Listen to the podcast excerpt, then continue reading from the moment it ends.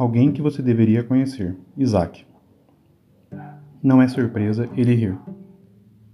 Os filhos do meio não são os únicos a serem deixados de lado de vez em quando. Os patriarcas do meio podem sofrer do mesmo mal.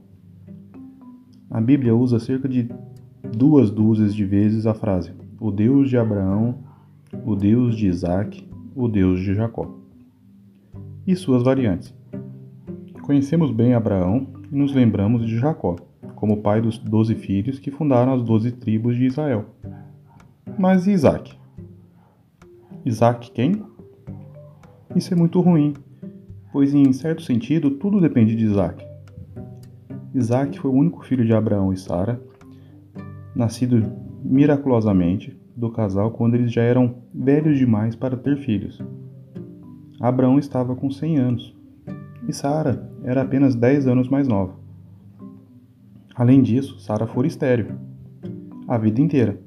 Contudo, Deus havia prometido um filho ao casal, e um filho lhes foi dado a despeito de seus muitos anos de vida e de suas dúvidas. Você consegue se imaginar sendo Isaac? Desde os seus primeiros dias você ouve muitas e muitas vezes de seu pai, já idosos, que é um milagre, vivo. Seu pai lhe conta como Deus prometeu um filho, mas que esperou quase um quarto de século para cumprir a promessa. Sua mãe lhe diz como ela é. Pausa para o corte. Você consegue se imaginar sendo Isaac? Desde seus primeiros dias, você ouve muitas e muitas vezes de seus pais idosos que é um milagre vivo. Seu pai lhe conta como Deus prometeu um filho, mas que esperou quase um quarto de século para cumprir a promessa. Sua mãe lhe diz como ela e seu pai deram risada, descrentes diante do anúncio divino de um nascimento em breve. E então, como ambos riram em meio a lágrimas de alegria diante da sua chegada. Até mesmo seu nome, Isaac, significa ele ri. Então, depois de tudo isso, um dia seu pai idoso lhe disse que você precisa se preparar para fazer uma viagem com ele. Irão até um lugar sagrado oferecer um sacrifício você percebe que ele está particularmente preocupado com essa jornada de três dias, mas atribui isso ao cansaço da viagem ou acha que está imaginando coisas.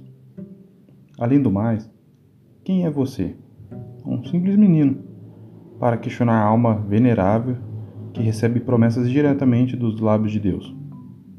Ainda assim, fica intrigado com o fato dele não ter trazido nenhum animal para o sacrifício e o questiona a respeito. Deus proverá para si, meu filho, o cordeiro para o holocausto.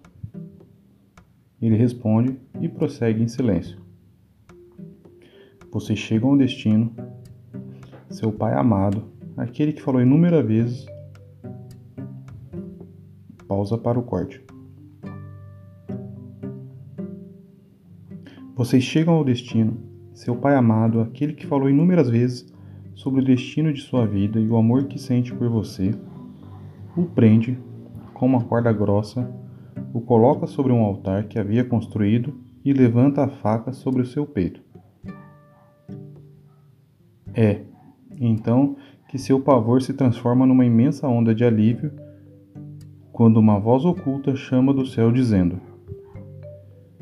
não estendas a mão sobre o rapaz e nada lhe faças, pois agora sei que temes a Deus, porquanto não me negaste o filho, o teu único filho.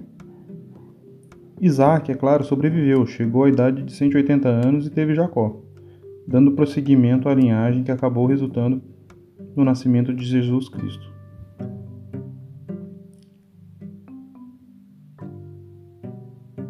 Isaac, é claro, sobreviveu. Chegou à idade de 180 anos e teve Jacó, dando prosseguimento à linhagem que acabou resultando no nascimento de Jesus Cristo. E por causa de Cristo, o apóstolo Paulo pôde nos dizer: Vós, porém, irmãos, sois filhos da promessa, como Isaac. Assim, Com esse tipo de herança, Isaac provavelmente não se importaria muito se de vez em quando nos esquecêssemos de sua história. Seria preciso muito mais do que isso para perturbar esse filho da promessa, cujo nome significa ele ri. Moral dessa história: quando Deus promete, ele cumpre.